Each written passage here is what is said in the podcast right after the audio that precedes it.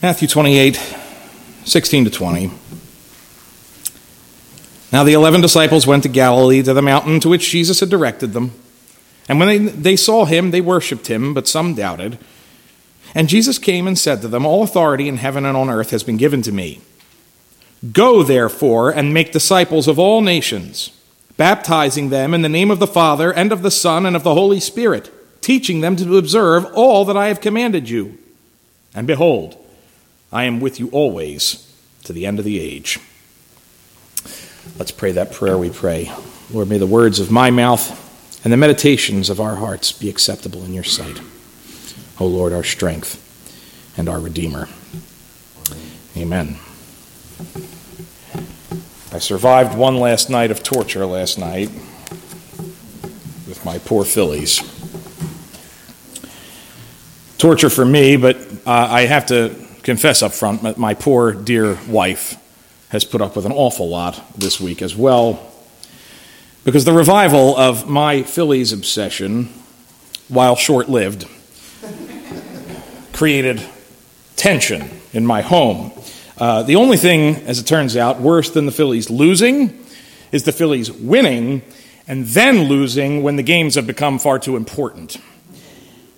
And uh, Georgia confided in me Friday morning after multiple days of this that she's tired of baseball because I'm not easy to live with when the Phillies are in the World Series. Now, thankfully, that seldom happens, right? Um, and as of last night, we've been now granted a long reprieve from having to deal with it, I'm assuming. Uh, but in the midst of her chiding me for my emotional enthusiasms and instabilities, the resulting uh, emotional highs, but also the anger and despair that comes with being a Phillies fan, I had to admire her impeccable sense of irony. Because she said to me, Matt, you need to keep your eye on the ball. Leave it to my wife to use a baseball metaphor in the midst of this conversation, right? Now, if she could have given that same chat to some of the Phillies the other night, who knows what would have happened? Now, I don't know how many of you played Little League Baseball. I, I spent many years playing right field and right bench uh, interchangeably. Um, but, you know, everybody, even if you haven't played baseball, you've all heard this uh, advice that you have to keep your eye on the ball. You have to watch the ball as it's coming in. You can't take your eye off and spin out, right? And, and even when you're catching, you watch the ball into your glove. Now, I didn't follow this advice very well because I was afraid of the ball, and this is part of the problem. I wasn't really built to play baseball. But what Georgia meant by this was, of course, the, the metaphorical sense uh, uh, that there are bigger things in life than baseball, which should be obvious. but she reminded me, in that specific instance, that, that my household and the peace of my household, but also the work of the church, are my primary callings in life. Now, I confess that sometimes my hobbies and interests can get the better of me. They can distract me, right? And, and sometimes I, I let them become almost an allegory for everything that's going wrong in my real life, right? So, for instance, uh, when my team is winning, I tend to believe and sense that sort of like all things are possible, right? Even for this church, like we could do anything, right? Anything can happen if the Phillies give the World Series, right? But then they're losing, and my outlook tends to kind of dim a good bit, right? Uh, in other words, I, I, am very much affected by the noise in my life. It doesn't really matter what it is. It could be baseball, it could be politics, home improvement projects, doesn't really matter. When the noise around me gets elevated, I tend to get distracted and I take my eye off the ball. I think we all do this on some level, right? And in those moments, I, I need to remind myself and sometimes be reminded that I need to tune that noise out and focus on the tasks at hand and keep my eye on the ball. And it's nice that this sports you know, analogy, uh, it's actually it's a biblical idea too. Uh, Paul repeatedly uses the imagery of an athlete to describe living the Christian life. He talks about this idea of running the race, and, and it shows up multiple times throughout the New Testament. And he goes into some detail with the analogy in 1 Corinthians 9.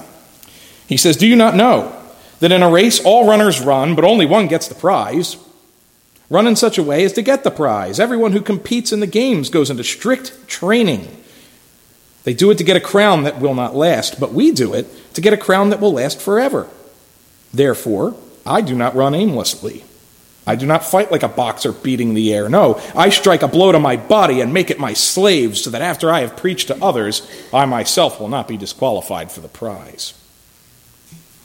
I like this because it sure sounds like Paul knew something about sports. You know, he speaks as a man with passion.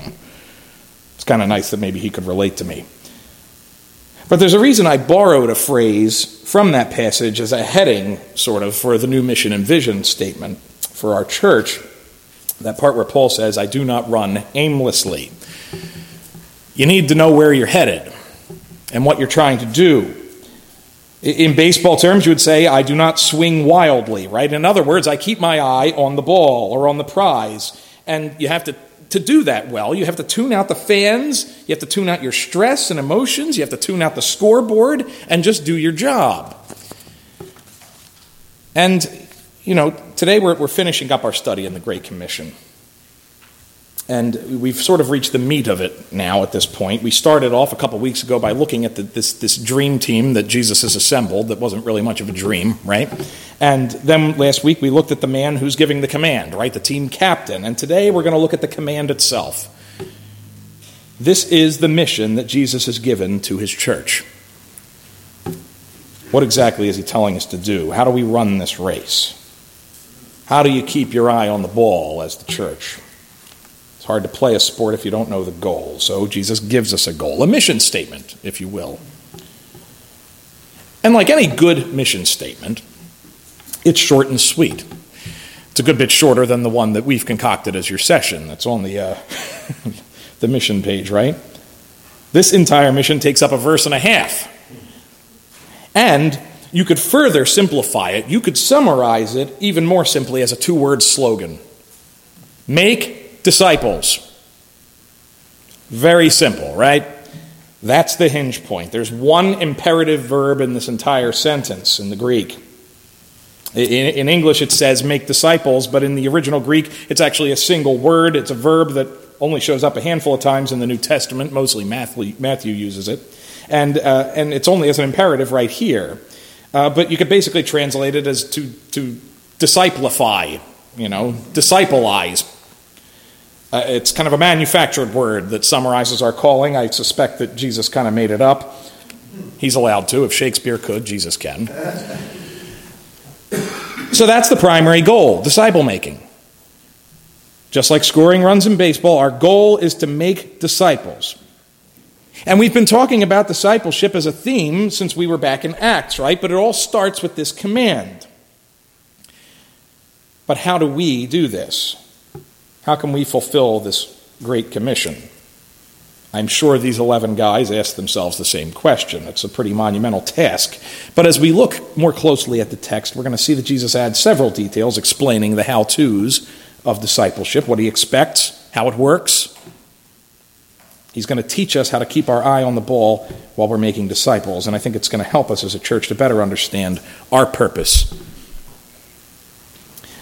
we'll look at the text a little more closely because before we even get into the main command, I don't want to skip the first two words that he throws our way. He says, Go therefore, right? The text in, in, in, in Greek, the, the, the, therefore comes afterwards, just like it does in the English, but I, I want to focus on that first because it's a sound principle in all biblical interpretation. Maybe you've heard this said, but if there's a therefore, you want to know what the therefore is there for, right? And what it does is it obviously ties the command to the previous verse. And the previous verse is what we talked about last week, where Jesus announced that he has all the authority, that he holds all the cards, right? And this tells us something critical right away before we even get to the command. We are learning that the mission finds its justification in the authority of Jesus himself. There is no great commission without a great commissioner. He has the authority to give this command, but oh, moreover, and maybe more importantly, he is also authorized to make it happen. Our mission has been authorized. Now, that's a good thing to remember, because I think that when it comes to making disciples, we can have a tendency to think that we're waiting on Jesus to, to give us a special invitation and specific permission to reach out to certain people, create an opening, right? And you know, there, there are times you know, when, when there are limitations to how well we can reach people, and, you know, sometimes missionaries won't go to a certain country during certain times, you know, because of legal restrictions, and they'll refer to this as a closed country, right? And, and that may take time and prayer before they're able to get there. They might have to employ different strategies and this kind of thing. But I think lots of times, we as individuals in the church, uh, we don't even talk to our friends and neighbors about Jesus because we're like waiting for this opening and for like a special invitation to talk to them or initiate things. Like we need a hall pass from Jesus to get started or something. Now, my homeschooled kids don't remember hall passes. When I was in public school as a kid, you couldn't even go to the bathroom without a hall pass with you. And it could be a slip of paper. Most of my teachers had concocted some sort of knickknack, like a stick of wood with a chain on it or something goofy. I don't know, whatever. And that was your ticket to freedom for about five minutes. Jesus is essentially telling us that we already have the hall pass. And for that matter, he's the hall monitor. There's not really any problem here. We're not supposed to be timid or worry about whether we have the right to do this. We have carte blanche, a blank check, unlimited access to do this work. We go where we go and we do what we do as the church on the king's authority, which carries serious weight. But the other thing that he says here that I don't want to skip over is he says, Go. Go, therefore, right? Now, this may sound elementary and kind of stupid, but the mission means doing something, going places. Meaning that making disciples is not a passive activity. We don't make disciples by sitting still and waiting for it to happen. It requires intention to disciple people. Now, I'm a Calvinist. I know that salvation belongs to the Lord and that every disciple of Christ only became a disciple because of an inner work of the Holy Spirit. We don't do that, right? And, and I realize uh, that not only justification, but sanctification are also God's work. But it is also true that Jesus chooses to work through human agency. Very few, or maybe no, Christians in history ever became disciples and certainly didn't stay disciples independently on their own. Just them and God. Occasionally, you may hear of somebody picking up a tract and reading it or, or, or, having a dream or opening a Bible and they have this dramatic come to Jesus moment, right? That, that can happen sometimes. But even then, continued discipleship can't be done on its own. Nothing about the Christian life is meant to be a solo act. The church has involvement here. If disciples are going to be made, someone needs to go and make them, is my point. So we have an actual mission that requires us to go. So even before we get to the actual imperative verb here, right, the command has authority and it requires action. We see that already. But then we get to the central point that Jesus is making here the imperative itself make disciples. That's the church's calling. Now, discipleship is a tricky thing. Disciple making is a tricky thing. We, we've been saying for months that in the Sermon on the Mount, uh, uh discipleship's not an easy thing, right? Telling people about Jesus as Savior is one thing. But talking about Jesus' lordship over their lives is actually quite different, right? Telling people about Jesus, the, the great guy who, who loves them and died for them and their sins, uh, that's kind of the easy part. Selling them on discipleship is actually quite difficult. And apparently that's by design because there are multiple warnings in the Gospels that being a disciple is just hard. And there are passages where translators will often label the section, right? The cost of discipleship, or something like it.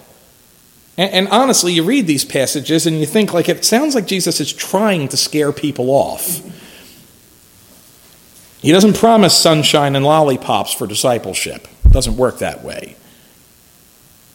In Matthew 8, we're told a scribe came to him and says, You know, teacher, I'll go with you. Anywhere you go, I'm, I'm there.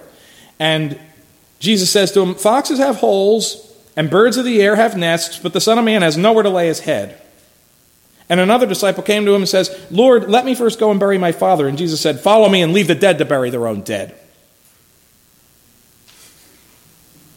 Luke 14 is an iconic one. It says, Great crowds accompanied him. He turned and said to them, If anyone comes to me and does not hate his own father and mother and wife and children and brothers and sisters, and yes, even his own life, he cannot be my disciple. Whoever does not bear his own cross and come after me cannot be my disciple. He wraps up the section saying, And any one of you who does not renounce all that he has cannot be my disciple. In Matthew 16, Jesus tells his disciples, If anyone would come after me, let him deny himself and take up his cross and follow me. Well, with those ringing endorsements, uh, Jesus tells us that discipleship entails the possibilities, at least, of homelessness, the loss of material goods, the loss of relationships, the loss of family, suffering, and eventually death. How exactly are we supposed to sell people on the idea of discipleship? If you can imagine being a salesman, a door to door salesman for discipleship, and giving this little running list here of what Jesus says. Yeah, it'll be miserable. Did you want to sign up now, or did you want to have a day to think about it and I'll come back? I mean, like, what do you, how, do you do this? But I've been reflecting on Jesus' word choice here because he, he's giving the church a job description, right? This is, this is how we're going to do the job of being the church. And it's interesting to me what he doesn't say and how he doesn't word it. For instance, he doesn't say to go out and save people, to go out and save souls. Now, we know that we can't do that anyway. We don't do that internal work. But he also doesn't say, go make the world a better place pass better laws, redeem the culture. He doesn't even say, go love people. Those are all fine things, but it's not what he says here. He says, go make disciples.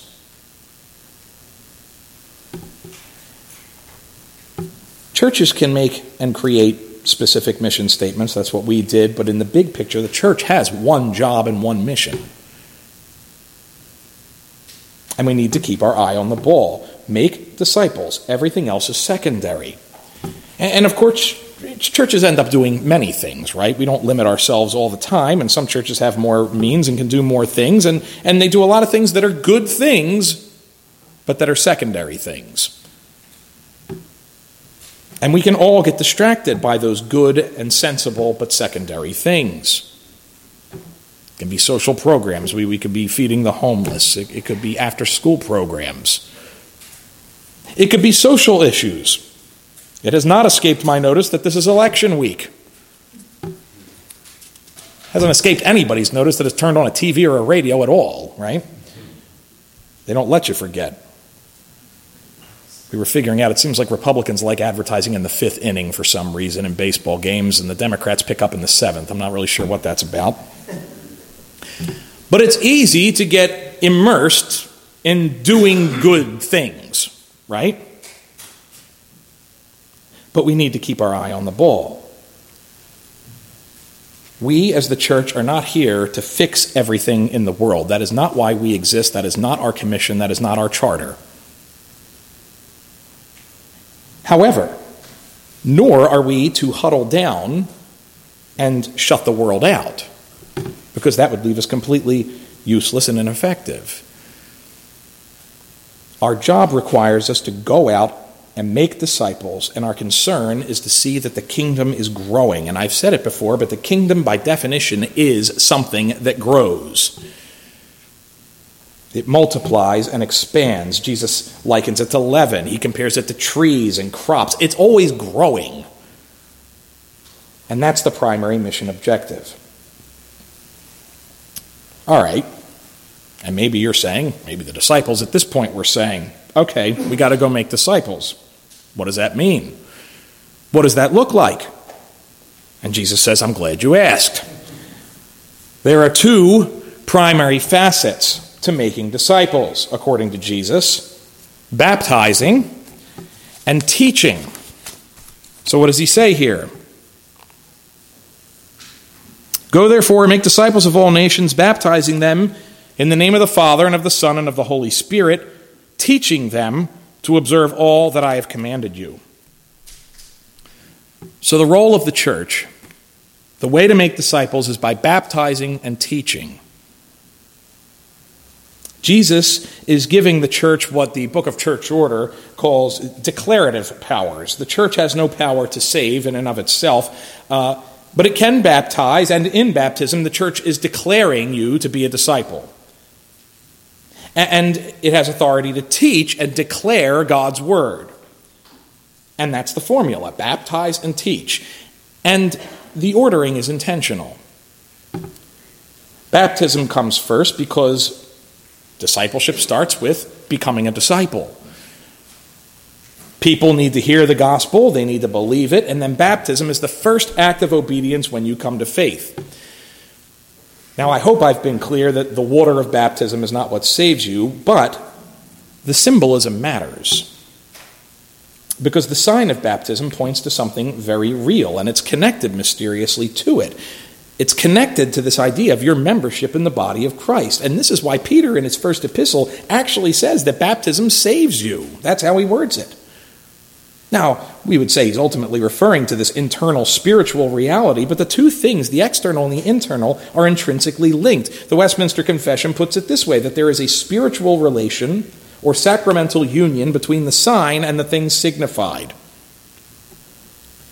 And I think we, probably most evangelicals more broadly, could probably stand to have a higher view of baptism when we think of it this way. Uh, because it's important enough for Jesus to mention it right here in the Great Commission. It's a non negotiable part of disciple making. You can't claim to be a serious disciple if you refuse to take this first step. Now, I want to go ahead and add this caveat that uh, he doesn't specify the method or mode, whether you should dunk or sprinkle or pour. Much ink has been spilled over these debates. And maybe this could get me in trouble with some of my fellow Presbyterians, but I don't think Jesus is all that worried about those details, and it's certainly not the main focus here. The main detail Jesus is concerned with is the words used, the formula, specifically the name. Baptism must be done using these words, these names, except that you'll notice that he lists three persons, and yet the word name is singular. One name, three persons, the Trinitarian formula. Why does Christian baptism require this? It requires it because our God, the creator of the universe, is by nature one and three. He's triune. This is not just something that was made up by the councils back in the day. And all three are functional in salvation. That the Father made us, He gave us His law, we broke His law, He sent His Son for us, the Son lived and died and was raised for us so He could reconcile us to the Father. The Holy Spirit got sent by both of them to regenerate us and help us and to dwell within us. Salvation is always and completely, in every facet, Trinitarian. There is no church, there is no gospel, there's no hope, there's no mission unless it's Trinitarian. This is not a negotiable. Ours is a Trinitarian faith. Don't let the JWs uh, tell you otherwise. So, baptism is very important. But along with that, Jesus says, comes this command to teach. Baptism is just the start of things, right? Kind of like a wedding is the start of a marriage, right? Things didn't end on wedding day, did they, Jason? Ivy? Right? That was the beginning. And the Christian faith is a walk, not just a washing, right? And to walk with Christ in his kingdom requires teaching. If we want to walk with him, we need to know him, and we know him through his word, and we learn his word through teaching. And it's interesting how Jesus words this part as well, because he doesn't say to teach people to obey his commands. He doesn't limit it to that. It's certainly implied. But the word he uses is to observe, to observe what he commands. And the Greek word is the same word that is other places used for maintaining, or keeping watch over, or guarding, or even to keep someone in custody. It's that kind of language. It, has a sort of protective sense to it. And so, implied in that one word is not only obedience, but a proper preservation of right doctrine. Jesus not only wants his church to do what he says, he commands us to preserve what he says and to teach it clearly and not mess with it or change it. Now, we said that the Sermon on the Mount was like a handbook on discipleship, and it is, but Jesus is going well beyond the Sermon on the Mount here because we're obligated to observe all his commands, and that means all the scriptures and not just the red letters. So that's discipleship in a nutshell. The church needs to baptize and teach. That's how disciples get made, and that's how you keep your eye on the ball. That's what we're supposed to focus on.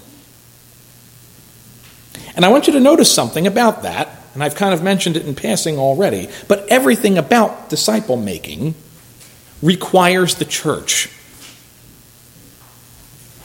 You can't be a disciple without other disciples. You can't baptize yourself. That's called taking a bath. Don't get me wrong, I recommend bathing, but it's not that impressive. I mean, even Gwen takes her own showers now. I'm very proud of her, but I'm not as proud of you if that's all you're accomplishing. You know, I mean, it's. But genuine baptism requires the church. You don't wash yourself. You get baptized into the body of Christ, within the body of Christ, by the body of Christ, and into the name of the triune God. But it is not a solo act. And likewise, teaching requires the church. You're not supposed to be self taught in the kingdom. Now, being self taught, I mean, that's, that's, that's cool and everything. Grace has been sitting on Duolingo now for months. Um, you know, and she's got her sisters kind of hooked onto it, and she's working on getting me into it. But, you know, she can actually speak some Russian phrases now, because, you know, that's normal. now, that's not truly self taught, is it, right? She's using a program. Uh, but even then, she will likely never be truly fluent unless she does what? What are you going to need to do to actually get fluent in Russian? Speak it. You're going to have to go and be surrounded by other Russian people. You'd have to go to St. Petersburg and, you know, be inundated with the stuff, right? She needs the full immersion experience. You have to go to Russia or else Northeast Philly and spend some time with real Russians to teach her to learn and understand the language. Point is, is that teaching requires teachers. That's why the Ethiopian eunuch needed Philip to help him interpret the book of Isaiah. He could read it by himself, but he had no context. Even if you study the Bible on your own, which is a good thing to do, you're not really doing it on your own, are you? You're depending on the church because other believers have preserved that word of God for you. Believers probably printed that word for you. Somebody in church history translated it out of the original languages for you. If you use a study Bible or a commentary, you can thank the church for that. And even with that, you will still need to go hear the word preached and taught if you want to grow, and not just on Sunday mornings. The point is, everything about the Great Commission assumes the existence and necessity of the church. It's a necessary institution because no Christian was made to be a lone wolf. In Christ, you are a part of a body and you need to act like it. But even with all that said, Phil brought a question to my attention yesterday. And, and it's a question regarding applicability, right? It's possible to read the Great Commission and wonder what it has to do with you.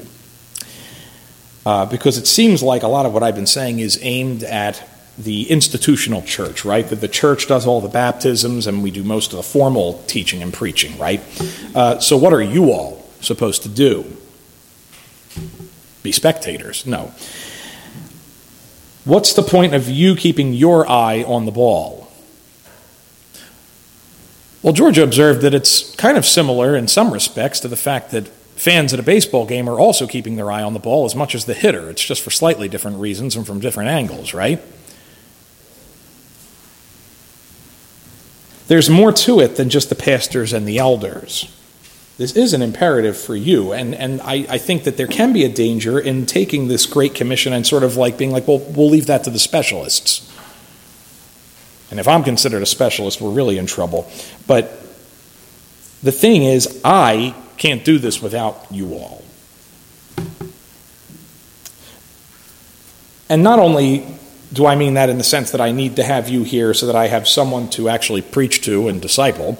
Uh, that's also true. I don't want to preach to an empty room. I can't disciple without disciples, right? But uh, more to the point, you all absolutely play a vital role in baptism and teaching in the church, not just as recipients. Jesus commands his church to baptize, but if baptism is the first step of discipleship, that implies a need for evangelism first, right? Doesn't it? I mean, we can't just baptize, baptize people on the street. I can't just throw water on them as they're walking by or anything. I mean, I haven't tried that, but. So the mission of the church has to face us outward, and it means we need to go convert people by spreading this good news of the gospel. It's not enough to just grow the church by having more kids. I mean, that's fine, important as that is. But even when you do that, eventually the parents bring their children for baptism, right? I can't go snatch them. Like, I need you guys to bring them. But Jesus is assuming in this, in this command that evangelism is going to take place, and that job is not restricted to the elders. It can't be. And teaching also can't be left entirely to the elders. You know, I get you for about 30 minutes a week here, sometimes longer. I'm sorry, Phil. But even 35 minutes is not enough. It's not enough to help you face all of the struggles you're going to deal with this week. You need more teaching and more discipleship than I can provide from here. And I don't have enough hours in the week to disciple all of you in all of the ways that you could use it. But that's why the Holy Spirit gave you everybody else in the room and outside of this room. Every parent in this room is responsible for teaching their children about Jesus. Every older woman is in a position to disciple younger women, and, is, and they're commanded to uh, in Paul's letter to Titus. Every older man is supposed to disciple young men. Older kids can disciple younger kids. You can all disciple your peers to an extent. Discipleship is a team sport. None of us can do this independently. Discipleship is a job for all of us. It means the evangelizing and the baptizing but also the teaching and the training of each other. And we need to keep our eye on the ball, all of us. And I think we're certainly going to need all hands on deck if we want to do what Jesus says, because the command is not limited, obviously, to like Lehigh Valley Press or Allentown or the Lehigh Valley region, right? What does Jesus say? Jesus said to make disciples of what? All nations. I mean, there's about 200 nations right now recognized in the world. We're talking about, Jesus said this to 11 disciples. I mean, there were fewer countries maybe back then, I'm not sure. That's a tall order. Jesus likes to lean into the superlatives here. All nations. I mean, you're talking about 11 guys right now who are scared to even go out of their doors in Judea. But something, again, has changed since the resurrection. We saw last week that Jesus, the man, has received all authority on earth. But I'm, I'm a little bit indebted. I heard a sermon where Voddie Baucham was talking about this, and, and he was so on point about it. Revelation 20 gives us a hint of how Jesus intends to use that authority. In John's vision of the millennium, which we are living in presently, he says that the devil has essentially been arrested, that he's been bound and confined. But what's really interesting there in that chapter is, to me, why. Revelation 20, verse 3 says that he was thrown into this pit and that he's locked away, but then it says, so that he might not deceive the nations any longer. And what that means beloved, is that we are living in the missionary age, the age of evangelism, because Jesus already defeated the enemy at Calvary, which means that there's no such thing as a closed country anymore. Not really. There's not a closed individual or a person that you can't approach with the gospel. There are no true barriers that can hold the gospel back. We can disciple the nations, starting here in Allentown, because Satan is bound and can no longer freely deceive the nations. That doesn't mean you're not going to face resistance. Not everybody will accept the gospel. The enemy is still active in some sense, but he is not free to do as he pleases. And he can't ultimately stop the advance of the gospel.